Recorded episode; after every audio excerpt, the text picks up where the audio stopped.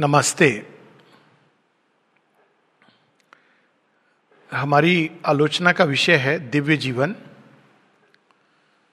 पहले हम जीवन को समझें, क्योंकि जीवन से हम लोग जीवन की प्रक्रियाओं को जीवन समझते हैं। श्वास लेना, हृदय की गति इत्यादि। पर यह केवल एक इक्विपमेंट है कि यंत्र है जो प्रकृति ने बहुत समय के बाद एक लंबे इवोल्यूशन के द्वारा, विकास के द्वारा प्रकृति ने बनाया है। तो जीवन वो केवल एक इंस्ट्रूमेंट है, यंत्र है, जिसको जीवन उपयोग में लाता है।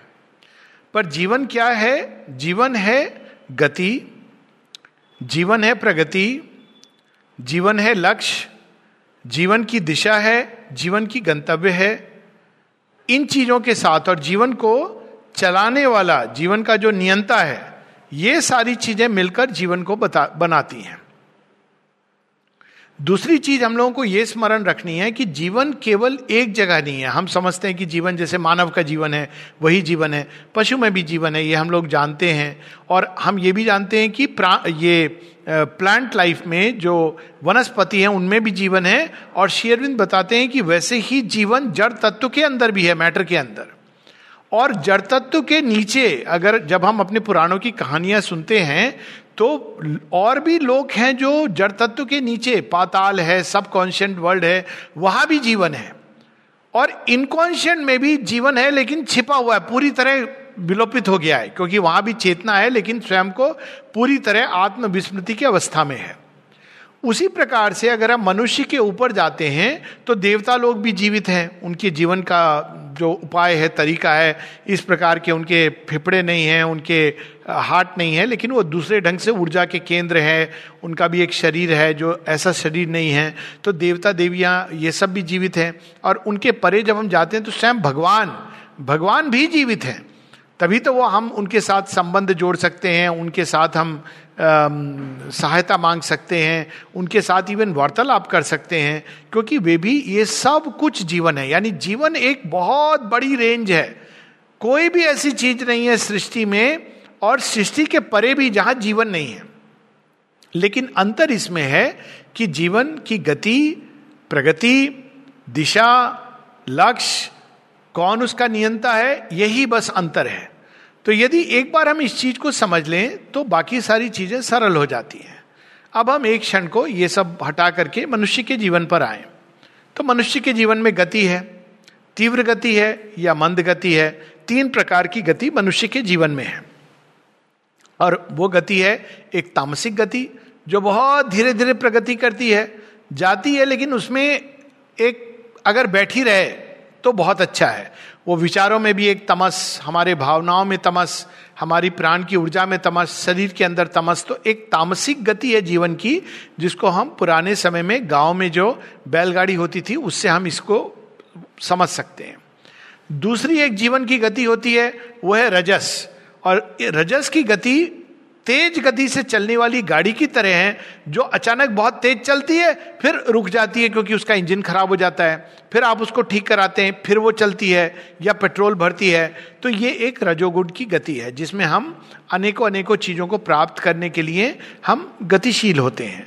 यानी कि तमस में हम प्राप्ति के लिए नहीं, केवल जीवन चलता रहे, उसमें ही हम संतुष्ट हैं। और उस गति में रहते हैं और रजोगुण में हम किसी चीज़ को प्राप्त करने के लिए, खासकर इसमें जो फ्यूल होता है, रजोगुण के अंदर बहुत स्ट्रांगली वो हमारी कामनाओं का फ्यूल है। उसको गति कौन देता है? कामनाएँ। और प्रगति का अर्थ क्या होता है रजोगुण के अंदर? रजोगुण के अंदर प्रगति का अर्थ है, जो चीज़ें मनुष्य की कामनाएँ चाहती हैं, उनको हम हासिल करें, उनको हम अपने लिए प्राप्त करें, चाहे वो धन हो, सम्मान हो, बाहरी चीज़ें हो, घर है, घोड़ा है, गाड़ी है, ये सारी चीज़ें, पदवी है, ये सारी चीज़ें प्रगति का लक्षण मानी जाती हैं। कोई डिग्री है, ये सब इनको हम प्रगति का लक्षण मानते हैं। और एक इसके ऊपर और एक गति है, और वो गति है सत्यगुण की गति। सत्यगुण की गति में हम ऐसे कंपेयर करें कि पहला तमोगुण की जो गति है जीवन की, वो बैलगाड़ी की तरह है। इसमें लक्ष्य अगर कुछ पूछो तो लक्ष्य बहुत दूर है। लेकिन बहुत टाइम लगेगा, लेकिन है बहुत नज़दीक। अगर आप पुराने समय में बैलगाड़ी, पूरा लालटेन लेकर के लोग जाते थे हार्डली कुछ देख पाते थे तो उनसे पूछते कि आप कहाँ जा रहे हैं? अरे, बड़े दूर जाना है। बड़े दूर कहाँ है? बोलेंगे, वो गाँव है ना, वहाँ। अब आज के समय में रजोगुण से चलने वाली गाड़ी में अगर आप बोलेंगे कि वो गाँव बहुत दूर है तो लोग कहेंगे, अरे, कुछ भी नहीं है, वो तो दस मिनट का रास्ता है। तो वो जो चीज़ें बहुत नज़दीक होती थी, उनको भी बहुत दूर समझता था। इसका एक टिपिकल प्रतीक है कि जब लोग भगवान को ढूंढते हैं तो इन दोनों गतियों से जब ढूंढते हैं तो जो तमोगुण से भगवान को ढूंढते हैं, वो कहते हैं, अरे, बहुत दूर है, बहुत एफर्ट करना पड़ेगा। जो रजगुण से ढूंढते हैं, वो ओवर एंथुजियाज में चले जाते हैं। लेकिन एक तीसरी गति है सत्यगुण जो मनुष्य की एक उच्चतम जो पॉसिबिलिटी है और सत्यगुण की गति उस तरह से है जैसे एक रेलवे ट्रैक पर गाड़ी चलती है। अब रेलवे ट्रैक पर जो गाड़ी चलती है और कार में अंतर यह है कि कार बहुत सारे रास्तों से इधर उधर जा रही है। मन किया तो इधर चली गई, मन किया तो उधर चली गई। रास्ते में टकराव हो सकता है एक्सीडेंट हो सकता है, बहुत कुछ हो सकता है। लेकिन रेलगाड़ी की एक पटरी बनी है, रेलगाड़ी एक नियम के अनुसार चलती है। रेलगाड़ी को पता है कि किस स्टॉप पर कहाँ कितनी देर रुकना है। ये सत्गुण है। सत्गुण में भी वही चीज़ें हैं, रेलगाड़ी भी वहीं जा रही है, जहाँ रजोगुण ले जा रहा है। जो सत्गुण से जी रहे हैं, वो भी जीवन में, अंत में उन्हीं चीज़ों को हासिल करना चाह रहे हैं, जो उनको नॉर्मली कोई भी मनुष्य चाहता है। लेकिन वो एक नियम से, एक कानून से, एक विधि से, एक विधान से, एक रिलीजियस तौर तरीके से, एक ईमानदारी से वो उसको प्राप्त करने की चेष्टा करते हैं। तो ये तीन गतियाँ मनुष्य के अंदर आमतौर पर देखी जाती है। जो रेलगाड़ी की गति है, वो एक स्मूथ और हारमोनियस है। उसमें जब तेज भी चलेगी गाड़ी तो आमतौर पर उसको पता है कि उसको कहाँ रुकना है। अब रेलगाड़ी में भी हम देखते हैं कि अलग अलग तरह के ईंधन होते हैं, जो फ्यूल है। जैसे कोयले से चलती है और पेट्रोल से चल, डीजल से चलती है, उसके आगे इलेक्ट्रिसिटी से चलती है, उसके आगे वो, अभी एक नया वो पॉसिबिलिटी है कि सूर्य की किरणों से चल सकती है। तो अब यही चीज़ को अब हम देखें कि दिव्य जीवन से जोड़ना है तो कैसे जोड़ना है? आमतौर पर ये तीनों जो गतियाँ हैं जिसको हम तमोगुण रजोगुण सत्वगुण कहते हैं इन सब की सीमाएँ हैं। ये निम्न प्रकृति का एक हिस्सा है और निम्न प्रकृति उस, उस उसको गतिशील करती है। कभी वो डिज़ायर के थ्रू कभी वो किसी चीज़ की चाह के थ्रू कभी एम्बिशन महत्वाकांक्षा के थ्रू कभी केवल जीवन की नॉर्मल लाइफ मेंटेन करने के लिए। कई लोगों से अगर पूछें तो आपके जीवन में आप क्यों जीवन जी रहे हैं तो वो कहेंगे कि एक बोझ जैसा है ढोरे। जीवन तो जीना पड़ता है, भोजन करने के लिए जीना पड़ता है तो वो तमोगुण है, जिसमें कोई चीज़ कहीं जाने की कोई वो नहीं है। लेकिन वो अब जीवन मिला है तो उसको हमको जीना है, कैसे भी। तो आमतौर पर ये तीन गतियाँ निम्न प्रकृति की जिसके अंतर्गत हमारी गाड़ी चलती है। अब दिव्य जीवन में कैसी गति होगी? दिव्य जीवन की गति, ये तीनों गतियाँ नहीं होंगी। दिव्य जीवन की गति को हम एरोप्लेन या इंटरस्टेलर, जो आजकल स्पेस ट्रेवल है, उससे हम कंपेयर कर सकते हैं। जो ये तीनों गतियाँ हैं, ये भूमि के एक ही दिशा में, वो समतल भूमि है और हॉरिजॉन्टली जा रही हैं। लेकिन एरोप्लेन और उससे भी आगे जो स्पेस ट्रेवल है, उसमें हम इस गति पर नहीं, ऊपर की ओर वर्टिकल असेंशन होता है। तो दिव्य जीवन के अंदर हमारे जीवन की जो प्रगति है वो केवल मनुष्य की परिधि में जो चीज़ें हैं अभी उनको प्राप्त करने के लिए नहीं होती हैं, बल्कि उन चीज़ों के लिए होती हैं जो अभी हमारे पास नहीं है, लेकिन जिसकी हमको चाह है, जिसकी हमारे अंदर अंदर में अभिप्सा है। चाह हम वर्ड यूज़ कर सकते हैं, लेकिन वो चाह से भिन्न है। डिज़ायर और एस्पिरेशन में ये एक मूलभूत अंतर है कि डिज़ायर हमको रेस्टलेस बनाता है, बल्कि एस्पिरेशन हमारे अंदर इंटेंसिटी लाती है, लेकिन हमको रेस्टलेस नहीं बनाती है। जब भी कोई चीज़ हमको बेचैन कर रही है, व्याकुल कर रही है तो उसके अंदर कहीं ना कहीं कामना मिली हुई है। और जब कोई चीज़ एक इंटेंसिटी के साथ ऊपर उठ रही है, लेकिन उसमें व्याकुलता नहीं है, उसके अंदर रेस्टलेस रेस्टलेसनेस नहीं है तो इसका अर्थ है कि वो एस्पिरेशन है। तो जब हम ये हॉरिजॉन्टल गति को त्याग कर हम ऊपर की ऊर्धारोहण की गति लेते हैं। ऊर्धारोहण का मतलब ये कि अब हमारी गति उस गंतव्य की ओर, देखिए, गति से निकलता है गंतव्य। उस गंतव्य की ओर जा रही है जो नॉर्मली हमारे लोअर नेचर की परिधि में नहीं है। लोअर नेचर की परिधि में मनुष्य के जो लक्ष्य होते हैं चाहे वो धन, दौलत, मान, सम्मान इत्यादि हो, उससे अलग है। वो चीज़ें जो मनुष्य आमतौर पर उनको प्राप्त नहीं कर सकता, लेकिन उन्हीं चीज़ों को वो अपनी गहराई में उनकी अभिप्सा करता है। इसीलिए जब हम देखते हैं कि लाइव डिवाइन शेरविंद प्रारंभ करते हैं ह्यूमन एस्पिरेशन से। तो अब हम देखें कि नेक्स्ट चीज़ की गति, प्रगति किस दिशा में हो और गंतव्य किस दिशा में हो।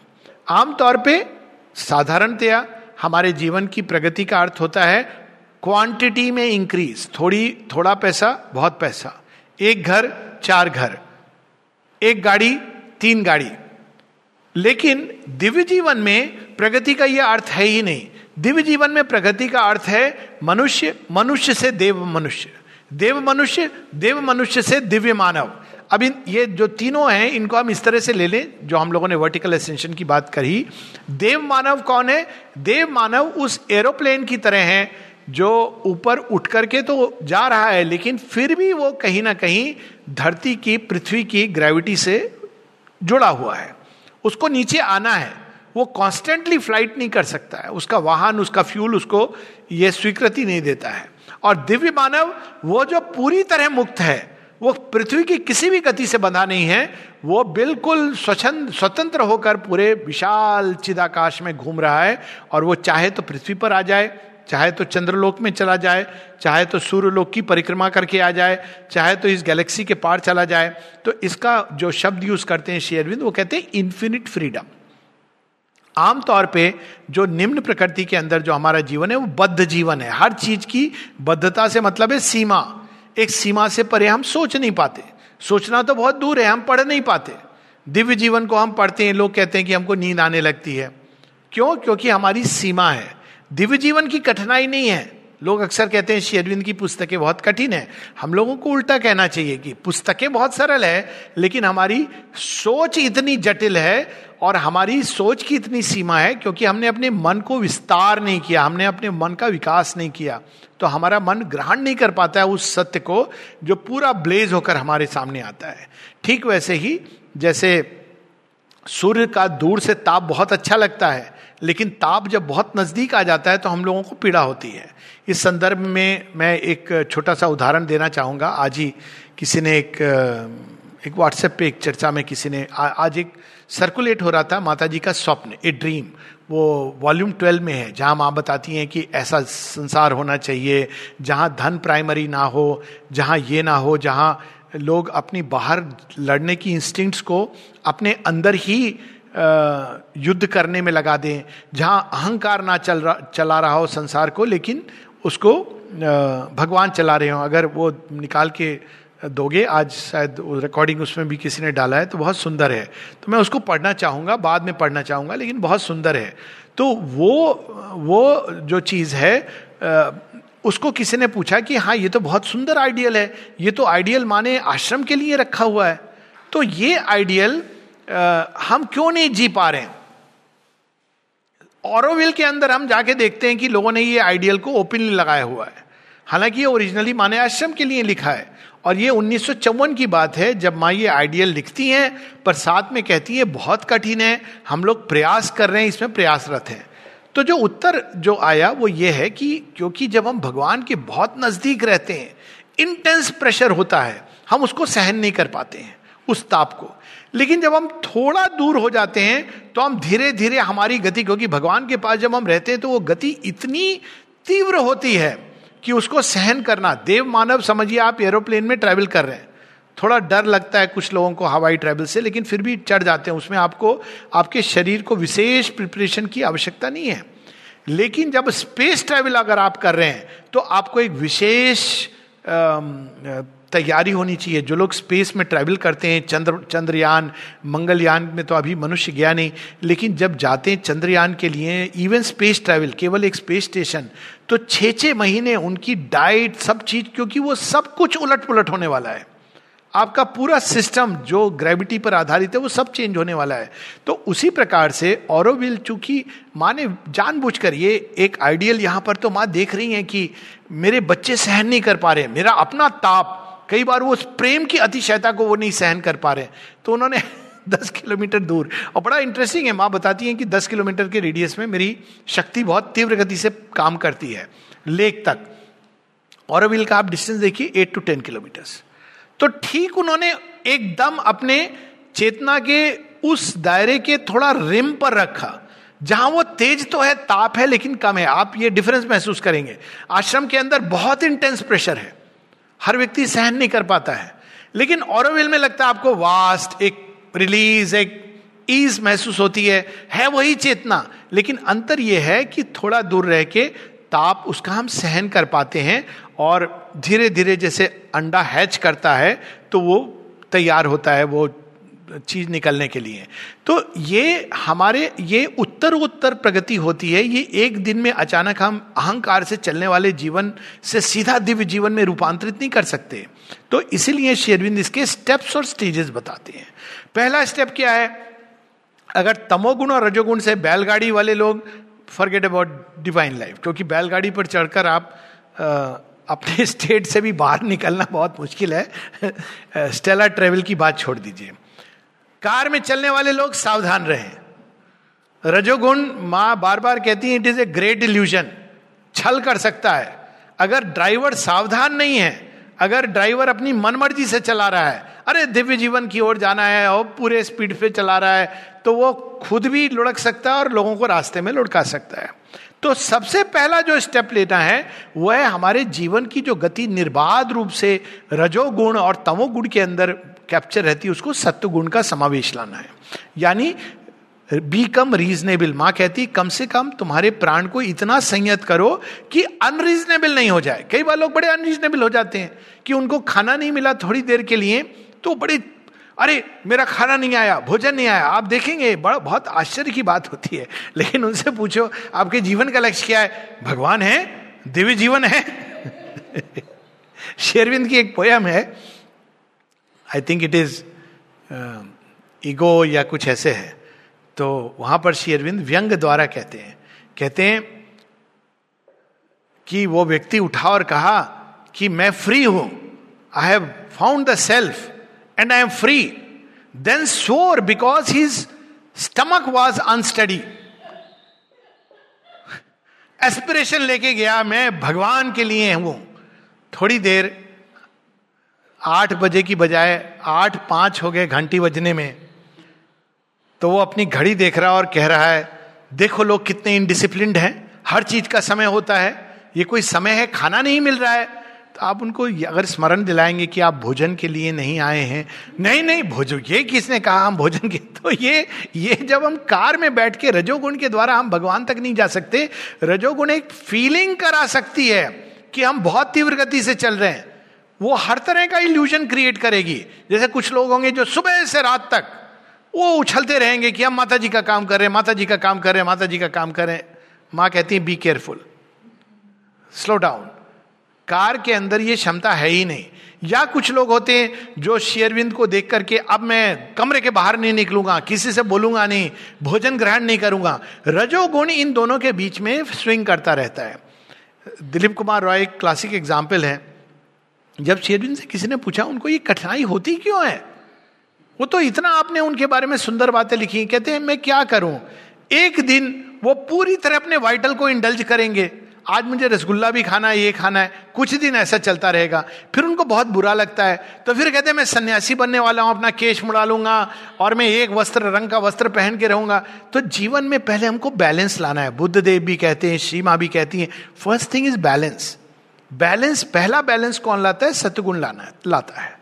एक बेसिक हारमोनी इन लाइफ कि तुम्हारा लक्ष्य है, हम धीरे धीरे करके, बहुत धीरे नहीं, बहुत तीव्र गति से नहीं, लेकिन पटरी पर कहीं गाड़ी डिरेल ना हो जाए। तो ये कि अब हम भगवान की दिशा में चल रहे हैं तो ये वो संन्यास वाला रास्ता नहीं है कि हमने सब चीज़ों को इधर उधर तोड़ डाला और हम निकल गए। स्लोली धीरे धीरे करके। आराम से बैलेंस मेंटेन करते हो। बैलेंस किस किस चीज़ के बीच में रखना है हमको? जो सबसे इंपॉर्टेंट बैलेंस है वो between the body and the spirit एक और हम जा रहे हैं उच्च चेतना की ओर। और अगर हमारा शरीर ही तैयार नहीं है तो क्या होगा? वो डिसलोकेटेड हो जाएगा। दूसरी चीज़ माता जी बताती प्राण के भिन्न तत्वों के बीच बैलेंस लाना है। कैसे? एक भाग हमारा बहुत तीव्रता से अभिप्सा कर रहा है। दूसरा भाग उतनी ही तीव्रता से कामनाओं के पीछे दौड़ता है। तो अब क्या होगा? ये दो फ्यूल मिलेंगे तो कोई कह सकता है कि मैं तो दिव्य जीवन चाहता हूँ। हाँ लेकिन तुम्हारे ही अंदर उसको कॉन्ट्राडिक्ट करने की एक इतनी ट्रमेंडस शेडो है कि वो तुम्हें जाने नहीं दे रही। ये उस पक्षी की तरह है जो ऊपर उड़ना चाह रही है, लेकिन उड़ नहीं पा रही है, क्योंकि पतंग की तरह उसकी डोर बंधी हुई है और खींच रही है। तो हमको दोनों के बीच सामंजस्य। इसीलिए आप देखेंगे कि आश्रम में मेडिटेशन हॉल बोल के कुछ नहीं है, लेकिन फ़िज़िकल एजुकेशन पे इतना ज़ोर दिया जाता है। तो दिव्य जीवन एक इंटेलेक्चुअली क्रिएट करने की चीज़ नहीं है कि हमने इतनी किताबें पढ़ ली, इतना लेक्चर दे दिया तो हम दिव्य जीवन हो जाएगा। नहीं फ़िज़िकल कॉन्शियसनेस को रिसेप्टिव बनना है। प्राण के अंदर एक करेक्ट बैलेंस लाना है। ये नहीं कि सीधा मैं तो या तो एक तरफ़ प्रेम कर रहा हूँ, अंधों की तरह अपने परिवार को या मैं एकदम परिवार से कट करके बस एक साधु बाबा की तरह बैठा हूँ। हमको बैलेंस, हम जिनको भी, जो भी लोग हमारे जीवन में जुड़े हैं, जिनको हम प्यार कर रहे हैं, जो हमारे जीवन में जुड़े हैं, उनको छोड़ने की बजाय हमको प्यार की निम्न गति को त्यागना है और उसमें एक सात्विक समावेश अनसेल्फिशली हमको इसलिए प्रेम करना है क्योंकि प्रेम दिया जाता है, प्रेम पाया नहीं जाता, मांगा नहीं जाता है तो जब हम इस तरह से जीवन को लीड करते हैं तो हम धीरे धीरे एक बैलेंस की तरफ़ जाते हैं और एक सत्य गुण प्रधान जीवन बनता है। ये हुआ एक रेलगाड़ी पर चलना। ये नहीं कि मैं सोऊँगा नहीं, चार दिन सोऊँगा नहीं, भोजन नहीं करूँगा। कुछ लोग होते हैं जो प्योर वेजिटेरियन, अब से मैं दूध नहीं पीऊँगा, अंडा नहीं खाऊँगा। मैं किसी प्रकार का ये ग्रहण नहीं करूँगा। ये इम्बैलेंसेस ये प्राण जो करता है, इससे सिवाय प्राणिक ऊर्जा के उद्विग्नता के कुछ हासिल नहीं होता है। तो एक बैलेंस्ड लाइफ शेरविंद कहते हैं कि समय पर भोजन करना माता जी ने कितनी सुंदर बात कही है। ये सब दिव्य जीवन से जुड़ी है। माँ कहती हैं कि लोग फास्टिंग के बारे में उन्होंने कहा। माँ कहती हैं कि फास्टिंग से कहीं बेहतर है कि तुम नॉर्मल टाइम पर खाओ, लेकिन समुचित खाओ। ये नहीं कि मैं फास्ट करूँगा पूरे दिन, लेकिन रात को जब खाऊँगा तो एक ऑगर की तरह खाऊँगा। ये नहीं तरीका है। एक बैलेंस्ड डाइट हर चीज़ में एक बैलेंस ये नहीं कि मैं सोऊँगा ही नहीं। आप निद्रा के लिए छः साढ़े छः घंटे, सात घंटे जो आवश्यक है, आप सोएँगे। एक्सरसाइज आप ये नहीं कि एक्सरसाइज करके बॉडी बिल्डर बन रहे हैं कि आपको दो घंटे करना है। 45 मिनट्स एक बैलेंस एक्सरसाइज आसन, प्राणायाम एक तरफ़ and then daily walks regular ये नहीं कि हमको मसल बिल्डिंग करनी है ज़रूरी नहीं है। लेकिन एक्सरसाइज को भी कॉन्शियसली करना है। तो ये सब जब हम जीवन में, हमारे जीवन में जब कोई भी चीज़ माँ कहती है, जब तुम बोल रहे हो तो ये नहीं कि स्पीच को बह जाने दो प्राण के आवेश में, स्पीच के अंदर भी एक ग्रेटर लाइट उतर करके वो उसको चलाए। उसी प्रकार से मौन रहना। लोग मौन भी रहते हैं, लेकिन अंदर में तूफ़ान चलता रहता है। ब्यूटी सौंदर्य है। तो सौंदर्य में भी स्पीच में, कर्म में, काम करना, इन सब के पीछे एक बैलेंस देखिए आप माता जी ने आश्रम लाइफ कितने सुंदर ढंग से ऑर्गेनाइज की है। माता जी ने आश्रम लाइफ में छः घंटे की बात कही है काम करने की। बाकी समय क्यों? क्योंकि हमको समय चाहिए अपने विकास के लिए। तो क्योंकि छह घंटे गाड़ी चल रही है, लेकिन आपको किस दिशा में जाना है, ये भी तो हमको देखना है। तो दिशा ज्ञान के लिए हमारे सामने प्रारंभ में शेयरविंद की पुस्तकें हैं, बुद्धि दी है भगवान ने, और उसके बाद एक अंतर्यामी है जो हमको निर्दिष्ट करे। तो अगेन, सीधा ईगो से अंतर्यामी, बीच में एक चीज़ है और वो चीज़ है शेयरविंद सीमा की वाणी और एक बुद्धि। कई बार लोग भगवान की वाणी के चक्कर में कोई कुएँ में कूद कूद गया।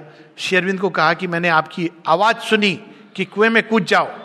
तो शेयरविंद कहते हैं कि मैं ऐसा कभी आदेश कैसे दूँगा?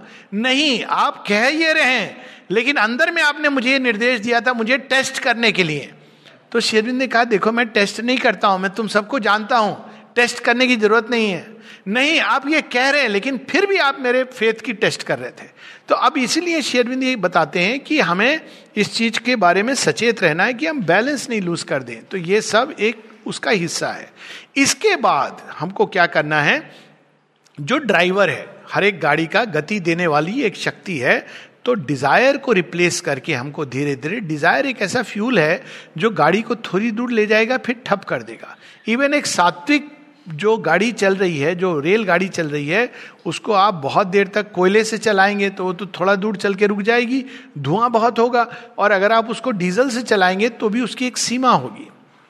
लेकिन अगर आप कोई तरीके से जो हमारी गाड़ी है जीवन की, उसमें एक नया, एक तो दिशा देने वाला ड्राइवर सही हो और फ्यूल सही हो तो ड्राइवर कौन? अभी तक हमारा ड्राइवर है मन।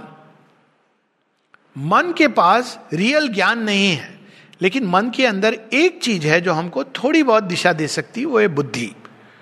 और हम बुद्धि को जगाने के लिए माता जी शेरविंद की वाणी पढ़ते हैं।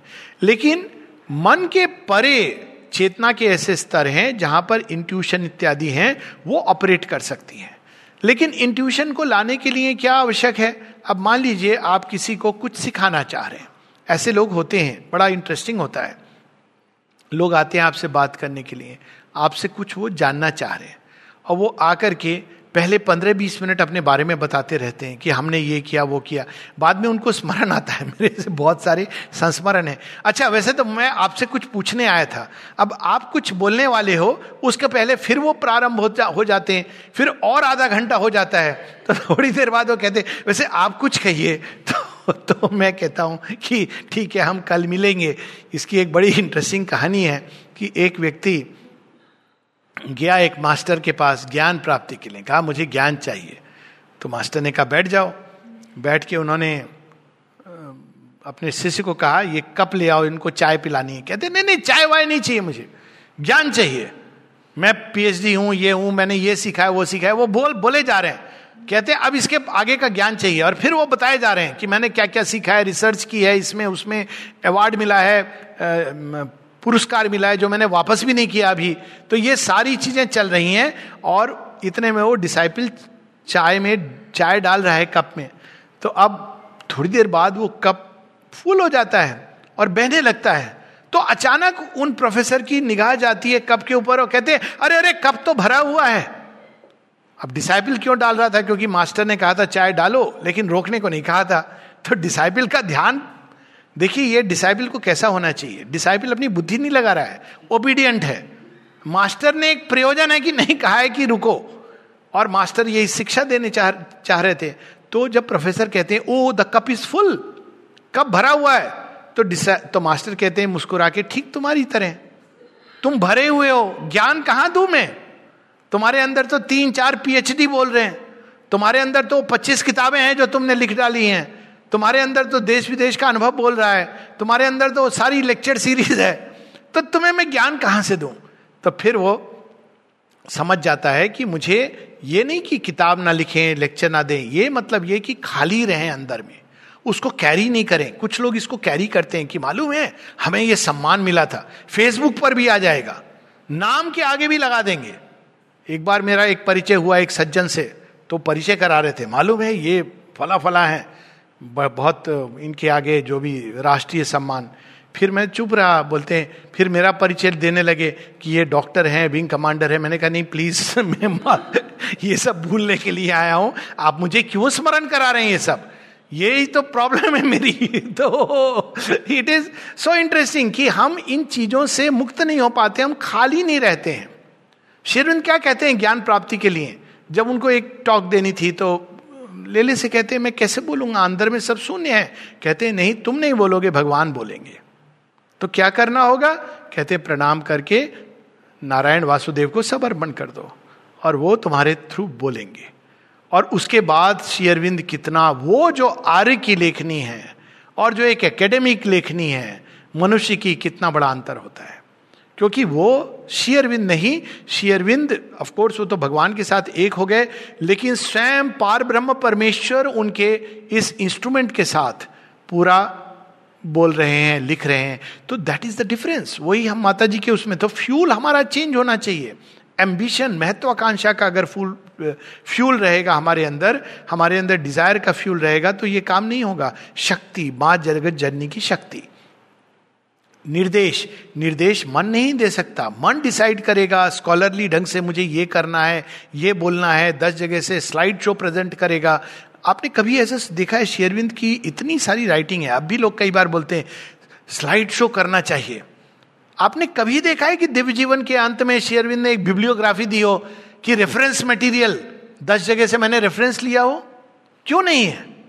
क्योंकि वो है ही नहीं, वो रेफरेंस के परे है। जगह जगह शेरविंद ने पासिंगली मेंशन कर दिया even as on the Gita में शेरविंद ऐसे नहीं दिखते हैं कि ये श्लोक है, इति इसका इंग्लिश में अर्थ ये है। अब मैं इसका इंटरप्रिटेशन दे रहा हूँ। बिल्कुल नहीं है, लेकिन वो सारे श्लोक आ जाते हैं उसमें। बाद में इनको ऐड किया गया है कि इस श्लोक का, उस श्लोक का इस प्रकार से। तो ये जो शक्ति जब यूज़ करती है तो वो इंफिनिटी में काम करती है। मन चीज़ों को बाँध कर नियम निर्धारित करता है। मन कैसे ऑपरेट करता है? गाइड करता है। अगर तुम मीट खा रहे हो तो तुम दिव्य जीवन के अधिकारी नहीं हो। तो वेजिटेरियन एक तरफ़ आ गए। अभी भी लोग पूछ रहे थे, कुछ समय पर हाँ मीट नहीं खाना चाहिए, लेकिन दिव्य जीवन का अधिकारी इससे हम नहीं बनते हैं। तब तो हिटलर तो प्योर वेजिटेरियन था, वो तो दिव्य जीवन का सबसे बड़ा अधिकारी होता। नरसंहार कर रहा था। दिव्य जीवन का अधिकारी वो होता है जब वो अहंकार को त्यागने को तैयार हो। सबसे इंपॉर्टेंट चीज़ जो ये है कि केंद्र में कौन है? कौन हमारी दिशा? कौन कैप्टन है इस जहाज़ का? जो दिव्य जीवन गतिशील है तो शरीर उसका आधार है शिप की तरह। लेकिन कैप्टन कौन चला रहा है? तो यदि कैप्टन ईगो चला रहा है तो वो फ्यूल कौन सा डालेगा? वो एम्बिशन का फ्यूल डालेगा। डिज़ायर का फ्यूल डालेगा। क्यों? क्योंकि उसको स्पेस ट्रेवल में कोई रुचि नहीं है। क्यों? स्पेस ट्रेवल से उसको क्या लाभ होगा? रिस्क ही रिस्क है। क्या पता वापस आए कि नहीं आ पाए। परिवारजनों से संपर्क कर पाएगा, नहीं कर पाएगा। इसीलिए माता जी इसको कहती हैं it is a great adventure ऐसी चीज़ सीमा का योग के बारे में कहती है इट्स ए ग्रेट एडवेंचर शेयरविंद भी पहले उसमें बताते हैं, एक ऐसी यात्रा जो आज तक किसी ने नहीं की। तैयार है कोई? मन माइंड ऐसे नहीं चलेगा। कहेगा, नहीं नहीं, मुझे बताओ। वो बाबा जी जो सिखा रहे हैं, वो वो बाबा जी भी यही सिखा रहे हैं, ये ठीक है। फिर मुझे क्या मिलेगा? ये सब चीज़ें, जब ईगो ऑपरेटिंग सिस्टम होता है तो भगवान के सामने भी वो महत्वाकांक्षा और डिज़ायर लेके आ जाता है। शेयरविंद से पूछो कि आप हमको क्या देंगे? लिखित में हमको दीजिए, डॉक्यूमेंट साइन करिए, लीगल डॉक्यूमेंट. शेरविंद कहते हैं, कहेंगे, are you ready to risk everything, lose everything? तो हम लोगों का नेचुरल रिस्पॉन्स हुई बाबा, ये सब हम खो सकते हैं हाँ? अब उसमें देखिए, कई लोग इससे डर जाते हैं। कई इसके पीछे शेयरविंद का आनंद लेते हैं। अगर हम तैयार नहीं है सब खोने के लिए तो हम सब पाएँगे कैसे? जो तैयार नहीं, ये नहीं कि खोना पड़ेगा, पर तैयारी होनी चाहिए। हो सकता है भगवान आपको एयरक्राफ्ट में इतने ऊपर ले जाएँ कि आप अर्थ की ग्रेविटी स्किप कर जाएँ। तब आपको धरती के बियॉन्ड जो नक्षत्र हैं, जो गगन मंडल है, उसका आनंद लेना चाहिए। उस समय वहाँ जाके हम, आप दुखी होंगे। कि अरे, मेरे घर में उसका क्या हाल हो रहा होगा? मेरी गाय कैसी होगी? मेरी भैंस कैसी होगी? ये नहीं। इवन मेरा काम कौन देखेगा? भगवान ने आपको इंटरस्टेलर ट्रेवल के लिए चुना है। देखिए इवन इसका हम बोझ लेके चलते हैं। शेरविंद जब राष्ट्रीय उसमें आंदोलन से बाहर आते हैं तो कैसे आते हैं? वो यही कहते हैं। कहते हैं कि, मेरे अंदर एक चीज़ थी जो मुझे पकड़े हुए थी, कि मुझे देश की सेवा करनी है। देश मेरे लिए सर्वोपरि था। लेकिन भगवान कहते हैं, लेकिन मेरी अंशा तुम्हारे, मंशा तुम्हारे अंदर कुछ और है।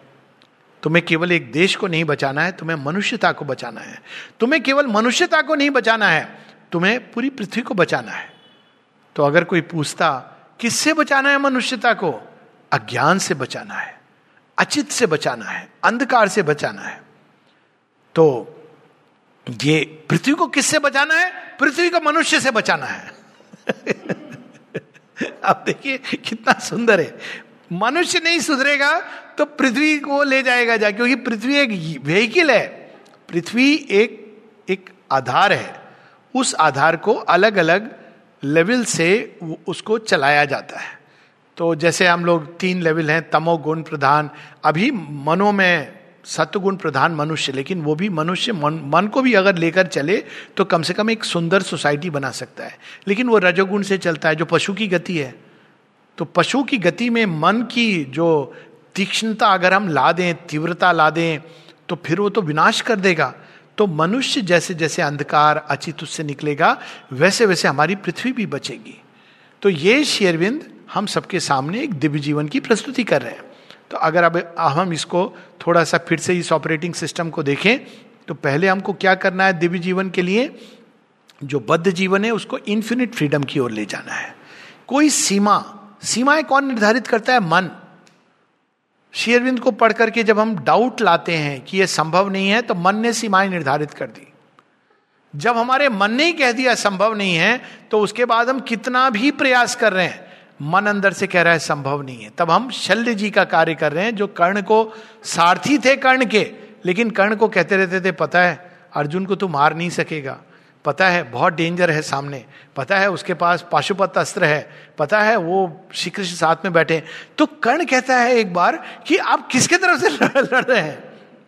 तो अगर मन के अंदर डाउट है अगर मन बार बार हम लोग को हतोत्साहित कर रहा है तो ये मान के चलिए कि हमारे ही अंदर यही घर का भेदी है तो हम नहीं प्राप्त कर सकेंगे उस अनंत फ्रीडम को। इन्फिनिट फ्रीडम लिमिटलेसनेस की प्रारंभ कहाँ से होता है? जब मनुष्य कंसीव करता है, स्वप्न देखता है यह स्वप्न हमारे अंदर है अनंतता का। इसीलिए हम कभी भी किसी सीमित चीज़ से सेटिस्फाइड नहीं होते हैं। तो हमें उस स्वप्न को पोषित करना है, लेकिन फ्रीडम का अर्थ ये नहीं कि प्राण मैं जो चाहे करूँगा। वो फ्रीडम नहीं हो तो दासत्व है। कामनाओं का दासत्व है। इन्फिनिट फ्रीडम की जहाँ मैं स्वामी हूँ। मैं प्रकृति की किसी भी गति को उपयोग कर सकता हूँ। लेकिन मैं इसका स्वामी हूँ। मैं चाहूँ तो इसको छोड़ सकता हूँ। यह होती इन्फिनिट फ्रीडम इन्फिनिट फ्रीडम का अर्थ निर्वाण नहीं है, क्योंकि निर्वाण कंडीशनल है। इन्फिनिट फ्रीडम का अर्थ समाधि नहीं है। समाधि भी कंडीशनल है। हमको संसार से विड्रॉ करके भगवान के अंदर जाना है। भगवान बोलेंगे तुम क्यों आए? फ्रीडम चाहिए. तो कहते यहाँ से तो मैंने तुम्हें भेजा था तो आपने हमको बाउंड क्यों किया? वहाँ तो फ्रीडम को बना। तो सब चीज़ों के बंधन में भी खुद को मुक्त महसूस कर। ये शेयरविंद की जो आ, सुंदर सी पोयम है ना इनविटेशन और जेल में जो उनका एक्सपीरियंस है वासुदेवम सर्वमिति समहात्मा च दुर्लभम ये फ्रीडम है। और क्या कहते हैं वो इनविटेशन में? Not in the petty circle of your cities do I dwell above me God is blue in the welkin below me the storms rebel ये फ्रीडम है कि हम किसी भी चीज़ में खुद ही स्वेच्छा से कृष्ण जी क्या करते हैं? यशोदा माँ के सामने हाथ अपने बंधवा लेते हैं।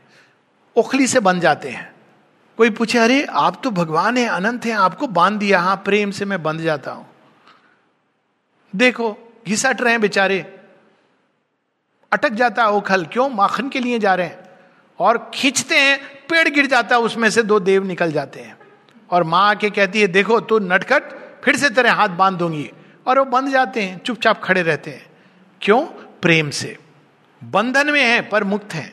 वही दुर्योधन बांधना चाहता है।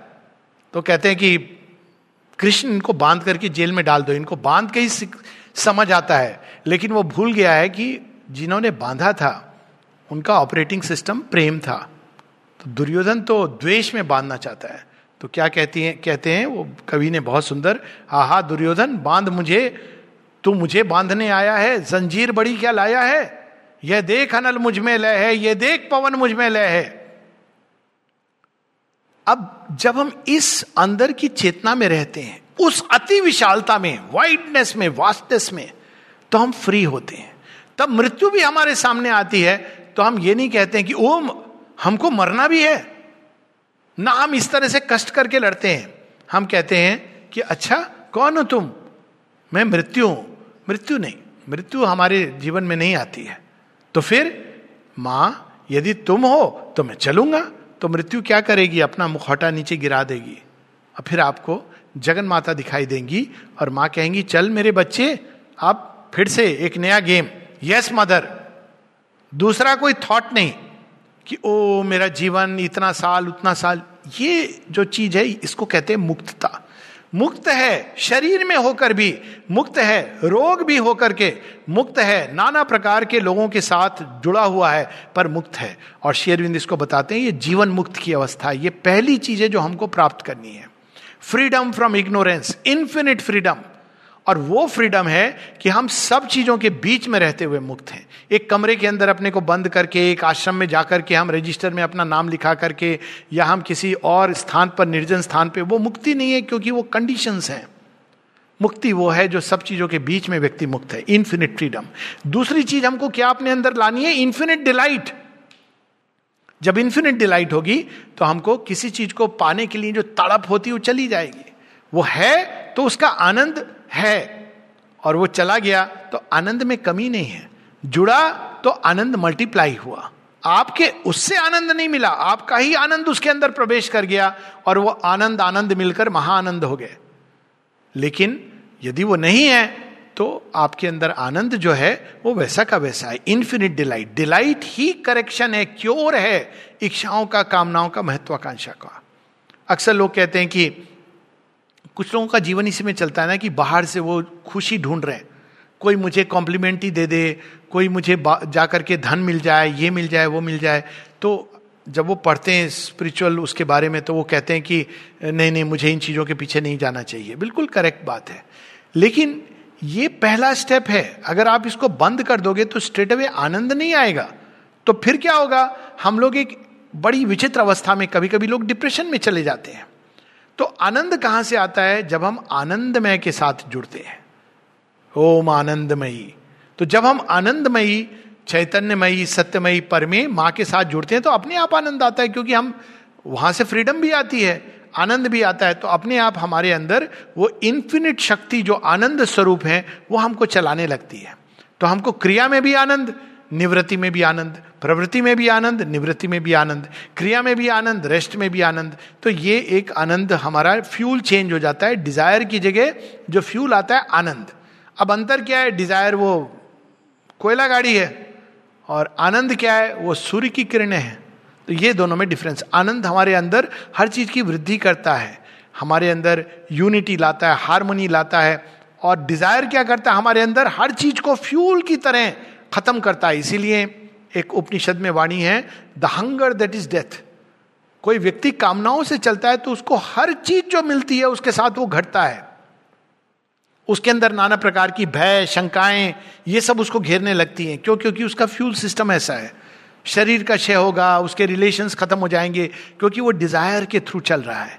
लेकिन जब आनंद होता है तो वो एक अलग चीज़ है तो इन्फिनिट डिलाइट तीसरी चीज़ क्या लानी है? इन्फिनिट कॉन्शियसनेस मतलब infinite knowledge and infinite power वो भी कहाँ से मिलेगी? आनंदमयी, चैतन्यमयी, सत्यमयी पर में।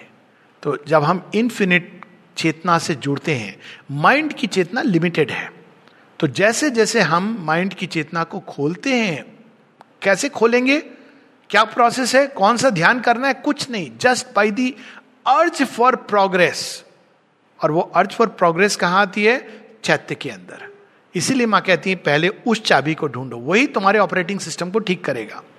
वही एक गाइड है जो तुमको भटकने नहीं देगा। तो पहली चीज़, जब ट्रिपल ट्रांसफॉर्मेशन की बात श्री दिव्य जीवन में कहते हैं तो कहते हैं फ़र्स्ट ट्रांसफॉर्मेशन साइकिक ट्रांसफॉर्मेशन वो सब चीज़ों को सही व्यवस्था में लाता है और हमको, हमारे अंदर उस अग्नि को दहकाता है, जो हमको ऊपर की ओर ले जा सकती है। और चैत्य के अंदर वो चाबी है जो खोल सकता है द्वार। कैसे खोल सकता है वो द्वार? अब देखिए, इसके दो तरीके हैं। एक, कुछ लोग सोचते हैं, सोच करके हम द्वार खोल लेंगे। तो सावित्री में क्या लाइन आती है? Adoration of the divine mother में this light comes not by struggle or by thought in the mind silence the transcendent acts and the hushed heart hears the unuttered word a vast surrender was is only strength तो चैत्य क्या करता है? Mind कह रहा है, कब दरवाज़ा खुलेगा, कब दरवाज़ा खुलेगा? जैसे लोग करते ना कई बार, कब डोर खुलेगा? पुराने समय में दर्शन में लंबी क्यू होती थी। अरे, कब ये क्यू, कब हमारा नंबर आएगा? ऐसे लोग होते थे, बहुत परेशान हो रहे होते थे। तो ये माइंड का ऑपरेटिंग सिस्टम है। कब भगवान द्वार खोलेंगे, कब खोलेंगे? चैत्य का ऑपरेटिंग सिस्टम क्या है? चैत्य वहाँ बैठता है, कहता है, अरे, हम बाहर हैं या अंदर हैं? माता जी का नाम ले रहे हैं? और वो कहता है, माँ माँ माँ। वो जानता है कि मेरे एफर्ट से नहीं खुलेगा। खुलेगा जब अंदर से माँ खोलना चाहेंगी। तो वो अपना बैठ के आनंद से माँ माँ माँ माँ, अंदर भी यही करना है, बाहर भी यही करना है। एक दिन अचानक अंदर से द्वार खुलता है और हमारा नंबर आता है कम इन नेक्स्ट दर्शन डे के समय टाइम ऐसे होता था ना, सबका नाम होता है, नाम से बुलाया जाता है। कम इन और जब वो कम इन होता है तो फिर वो फॉर एवर इन हो जाता है। तो वो एक इनफिनिट कॉन्शियसनेस तब नॉलेज के विस्टास खुलते जाते हैं। इसका साइन ये होता है, शेरविंद कहते हैं knowledge when it is fresh is invincible when it is stale stale और फ्रेश नॉलेज का क्या है? इंस्पिरेशन आप रिसीव कर रहे हो। इंस्पिरेशन की कोई सीमा नहीं है। एक ही चीज़ को आप, उसमें इंफिनिटी जुड़ी हुई है। एक ही चीज़ को आप अनंत तरह से उसको प्रकट कर सकते हो, अनंत तरह से रिसीव कर सकते हो, उसी सत्य को। तब हम लोग आइडियाज़ में जो वाद विवाद होते हैं, वो समाप्त हो जाते हैं, क्योंकि हम देखते हैं हर आइडिया के पीछे एक ट्रूथ है। और वो ट्रूथ अनेकों तरह से एक्सप्रेस कर रहा है। लोग झगड़ा करते हैं ना कैपिटलिज्म और कम्युनिज्म राइट और लेफ़्ट दोनों के अंदर एक एक सुंदर चीज़ है। प्रोसेस अलग है, समझ अलग है। जिस दिन हम इसको समझने लगते हैं तो इन्फिनिट नॉलेज के द्वार खुल जाते हैं। तब वो फ्रेश होती है और इन्विंसिबल होती है। लेकिन जो स्टेल कब होती है? जब कोई व्यक्ति कहीं से पढ़ लिया, चुरा लिया, ऐसे भी हुए हैं लोग शेयरविंद को कॉपी करके, और करके वो अपना लिख दिया। कुछ समय बाद वो रिलीजन बनने लगती है डॉगमा बनने लगता है। डॉगमा कैसे बनता है? वो तब बनता है कि ऐसा लिखा है नॉलेज इस तरह से ऑपरेट ही नहीं करती है। एक व्यक्ति के अंदर माँ की प्रेरणा अगर कुछ होगी तो दूसरे के अंदर उसके बिल्कुल अपोजिट हो सकती है। एक व्यक्ति को माँ ये कह सकती है, यहाँ रहो, बाहर कभी मत जाना। दूसरे को माँ कह सकती है go out do my work Champak Lal ji इसके बारे में बताते हैं बड़े सुंदर ढंग से कि शुरू में जब माँ के पास कोई आर्टिफिशियल फ्लावर्स लाता था तो माँ को वो जनरली वो उसको बहुत, उनको प्रिय नहीं लगता था। पता चलता था, वो उसको लेके पास कर देती, क्योंकि आर्टिफिशियल है। माँ कहती, लेकिन बाद में जब बहुत सुंदर बनने लगे आर्टिफिशियल फ्लावर्स और लोगों के अंदर वो एक भाव जो भी आया तो वो देते थे तो माँ हाथों में पकड़ के उसको निहारती थी और बहुत अप्रिशिएट करती थी। तो कहती थी, अगर, वो कहते हैं कि यदि मैं उस समय चला गया होता आश्रम के बाहर और आज लौट कर आता और मैं देखता कि आर्टिफिशियल फ्लावर्स तो मैं सोचता कि लोग माता जी के अनुसार नहीं चल रहे लेकिन सच ये है कि ट्रुथ अपने आप को मैनीफोल्ड ढंग से एक्सप्रेस करता है, काल की गति में। इसका अर्थ मनमानी नहीं है, लेकिन इसका अर्थ यह है कि हमको किसी भी चीज़ को, सत्य को डॉगमा हम नहीं बना सकते, एक रिजिड चीज़ नहीं बना सकते। ज्ञान ऐसा है, एक व्यक्ति को यह कहा जा सकता है sit tight on your impulse Sri Aurobindo की वाणी है कि तुम भोजन कम करो, ये कम करो। शेयरविंद कहते हैं, दूसरे को मैं ये कह सकता हूँ eat well sleep well enjoy little थोड़ा सा जीवन में घुलो मिलो, तुम तो बिल्कुल विड्रॉ कर गए हो। तो ये अलग अलग ढंग से ज्ञान अपने आप को रिसीव रिवील करता है, और दैट इज़ इंफिनिट नॉलेज हर चीज़ में, ज्ञान केवल ये नहीं कि स्पिरिचुअल नॉलेज हर चीज़ में स्पिरिट है, और हर चीज़ के अंदर स्पिरिचुअल नॉलेज है। एटम को हम स्पिरिचुअली समझ सकते हैं एटम को हम फिजिकली समझ सकते हैं केमिकली समझ सकते हैं। पशु को हम स्पिरिचुअली समझ सकते हैं, पशु को हम बायोलॉजिकली समझ सकते हैं। मनुष्य को हम स्पिरिचुअली समझ सकते हैं, मनुष्य को हम साइकोलॉजिकली केमिकली बायोलॉजिकली फिजिकली समझ सकते हैं। धरती को हम फिजिकली समझ सकते हैं as a piece of clay या हम धरती को स्पिरिचुअली समझ सकते हैं। हर घटना, ये संसार शेरविंद बताते हैं is a spiritual incidence and not a material accident तो हर चीज़ के पीछे स्पिरिट है ज्योग्राफी हिस्ट्री हर चीज़ में स्पिरिट है और हमको उस स्पिरिट को पकड़ना है। तो स्पिरिचुअल नॉलेज केवल, जो इन्फिनिट नॉलेज है, वो केवल इससे कंसर्न नहीं करती है कि अच्छा हम वेद और उपनिषदों के बारे में चर्चा करें। हम गीता के एक एक श्लोक को थ्रेड बेयर डिस्कशन करें, नहीं। स्पिरिचुअल नॉलेज वो है कि अगर आप उससे बोलेंगे कि अच्छा फुटबॉल के बारे में तुम्हारी क्या राय है? तो जो व्यक्ति स्पिरिचुअल कॉन्शियसनेस से होगा, वो उसके बारे में बताएगा। माता जी ने कितने सुंदर ढंग से, और वो भी एक रिजिड राय नहीं होगी। जब पहली बार फुटबॉल माँ ने लोगों खेलते हुए देखा माने का it's a very crude game ऐसे धक्का दे रहे हैं फाउल कर रहे हैं। ये क्या खेल है? तो फिर बाद में एक बार मोहन बंगाल और आई थिंक ईस्ट बंगाल का मैच हुआ था। मोहन बगान की टीम तो निश्चित रूप से थी। माँ ने वो मैच देखा तो मोहन बगान की टीम तो हम सब जानते हैं। अब मुझे पता नहीं कि कैसा खेलती, लेकिन उसमें एक आर्ट है। माँ ने जब वो देखा तो उन्होंने अपनी राय बदल दी। बोली कि it is a very artistic game तो अब बात ये नहीं है कि किसी चीज़ के बारे में रिजिड हो जाना, परंतु उसके अंदर अगर कोई सत्य अभिव्यक्त हो रहा है, उसके अंदर सौंदर्य अभिव्यक्त हो रहा है, वो जीवन की कोई सी भी गति हो ह्यूमन रिलेशन के बारे में माँ कहती हैं कि जब भी किसी मानवीय संबंध में चैत्य ने स्पर्श किया है whenever in any story of human love the psychic has expressed itself it has become something beautiful and divine माता जी की वाणी है। वो सुंदर हो जाता है, उसमें एक दिव्यता की सुगंध आ जाती है। तो हमको हर जीवन के क्षेत्र में इन्फिनिट नॉलेज और फिर इन्फिनिट पावर हम, हमारे माइंड ने, हमको ईगो ने, क्यों ईगो सीमित चीज़ों को चाहती है तो पावर भी हमको उतनी दी जाती है। आप जाकर के पूछेंगे अपने पिता से, जो पिता राजा, महाराजा हो, लेकिन ज्ञानी हो, योगी भी हो आप कहेंगे कि पिताजी, मुझे एक करोड़ रुपए दे दो। तो पिता क्या कहेगा?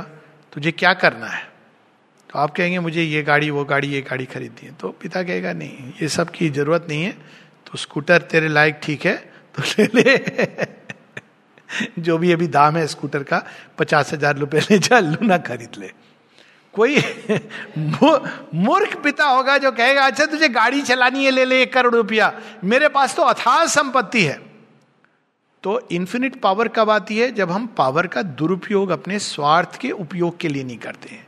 जब तक हम अपनी महत्वाकांक्षाओं के लिए पावर चाहते हैं तो भगवान दे देंगे तो भी विनाश, नहीं देंगे तो कृपा है। रावण को देखिए, रावण का कैसा विनाश हुआ। पावर की खोज में वो लगा हुआ था, लेकिन पावर के लिए बहुत शुद्धि चाहिए, बहुत ऑस्टेरिटी चाहिए। प्राण को इतना रिफाइंड होना चाहिए कि वो किसी कामनाओं के पीछे नहीं भागे। तब हम तैयार होते हैं। आप पूछो कि तुम्हारे जीवन का ध्येय क्या है? माता जी की सेवा। सच में बोलना है। ये नहीं, बोलने के लिए तो बहुत आसान है। माता जी की सेवा। आपके हृदय में ये होना चाहिए कि मेरे जीवन का एक ही ध्येय तो माँ फिर अनंत ऊर्जा का भंडार डालेंगे। हाँ सीमित कहाँ होगा? हमारे शरीर से। तो ये ज़रूर है कि माँ कहेंगी, देख मैं चेक तो साइन कर दूँगी, तेरा बैंक में अकाउंट क्रैश क्रैश होने वाला बैंक है। जब चितरंजन दास गए थे, श्री अरविंद का केस लड़ा था तो वो कहते हैं कि आपका योग मुझे चाहिए। अब देखिए सी आर दास जिनके प्रति श्री अरविंद कृतज्ञ भी है डिवाइन कृतज्ञता, कहते हैं, मैं तुम्हें योग नहीं दे सकता हूँ। क्यों? कहते तुम्हारा शरीर इसको सहन नहीं कर पाएगा। तुम्हारे शरीर में बहुत सारे रोग हैं, तुम इसको सहन नहीं कर पाओगे, लेकिन मैं तुम्हें कुछ और दे सकता हूँ जो तुम्हें इस योग के लिए तैयार करेगा। साथ में मैं ये तुम्हें आश्वासन दे सकता हूँ कि मेरी सहायता तुम्हारे साथ सदैव रहेगी। यानी उनको उन्होंने तैयारी के लिए सामान दिया। क्यों? क्योंकि शरीर सक्षम नहीं है। तो ऐसा भी शेयरविंद करते हैं, तैयारी का सामान, किसी किसी को, ठीक है you will get it but अभी तुम तैयार हो जाओ, शरीर की सीमा। तो शरीर को हमें प्रिपेयर करना है इन्फिनिट ऊर्जा तो आ जाएगी। तो इसीलिए दिव्य जीवन अल्टीमेटली दिव्य शरीर में ही पूरी तरह हम जी सकते हैं। लेकिन वो एक लंबा प्रोग्राम है सुपरमेंटल मैनिफेस्टेशन लेकिन हमको अपने शरीर को खोलना है, माँ की शक्ति के प्रति, रूपांतरणकारी शक्ति के प्रति। वो रूपांतरणकारी शक्ति क्या है?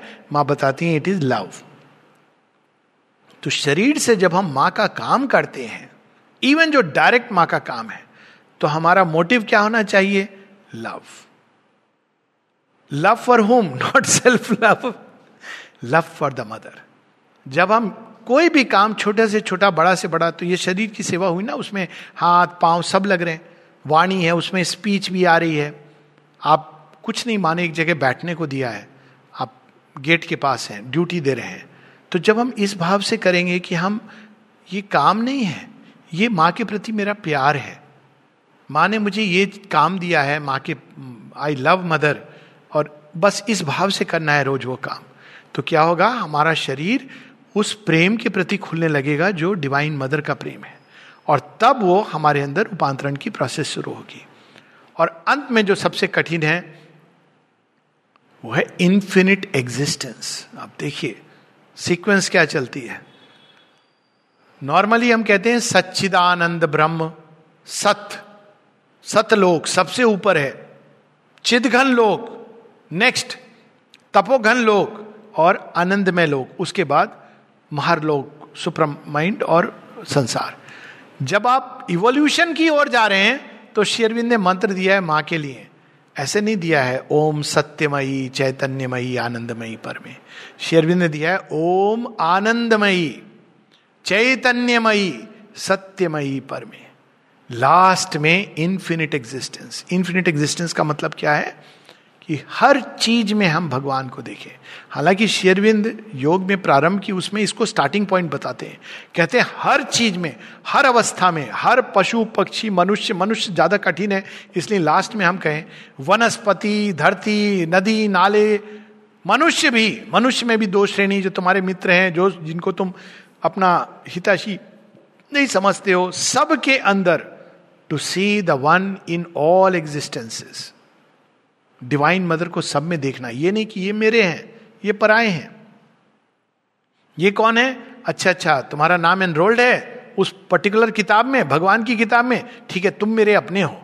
और दूसरा, कहाँ से आ रहा है? वो तो दूसरा भाषा बोलता है, दूसरी वेशभूषा है उसकी। उसको, नहीं नहीं, मेरा भी नाम किताब में है। ओहो अच्छा अच्छा आ जाइए। लेकिन हम ढूंढ रहे हैं उसको जो मेरी भाषा बोलता है। हमारे गाँव से आया है। ये स्पिरिचुअल सुपरामेंटल बहुत दूर है फिर।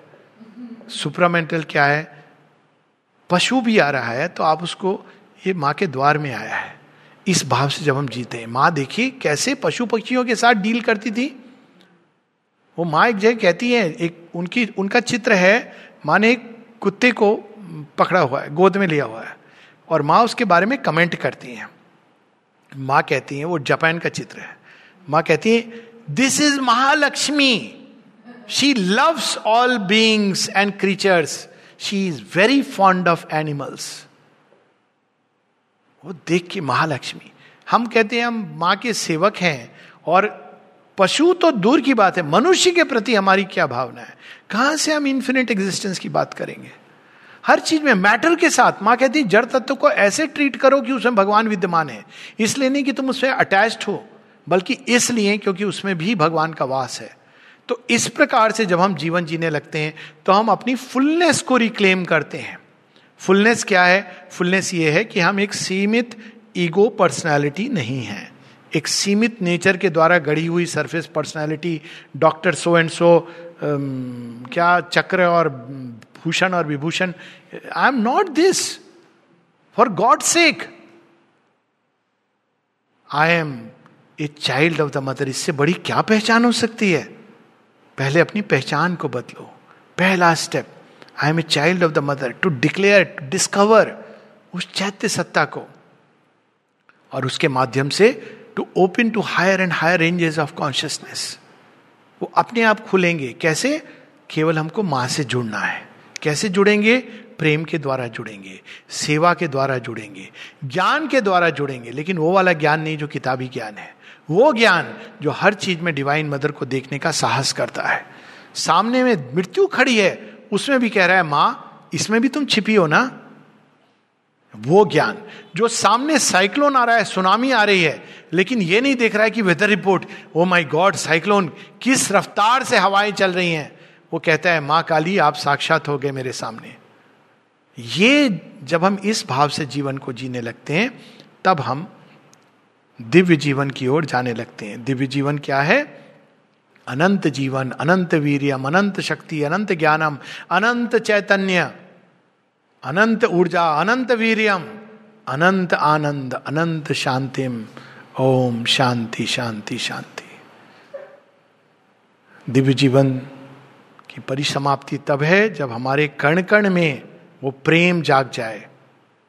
वो प्रकाश, वो ऊर्जा एस्पिरेशन कण कण हमारा कहे, ओम आनंदमयी, चैतन्यमयी, सत्यमयी, परमे, माँ माँ माँ माँ माँ, नमस्ते।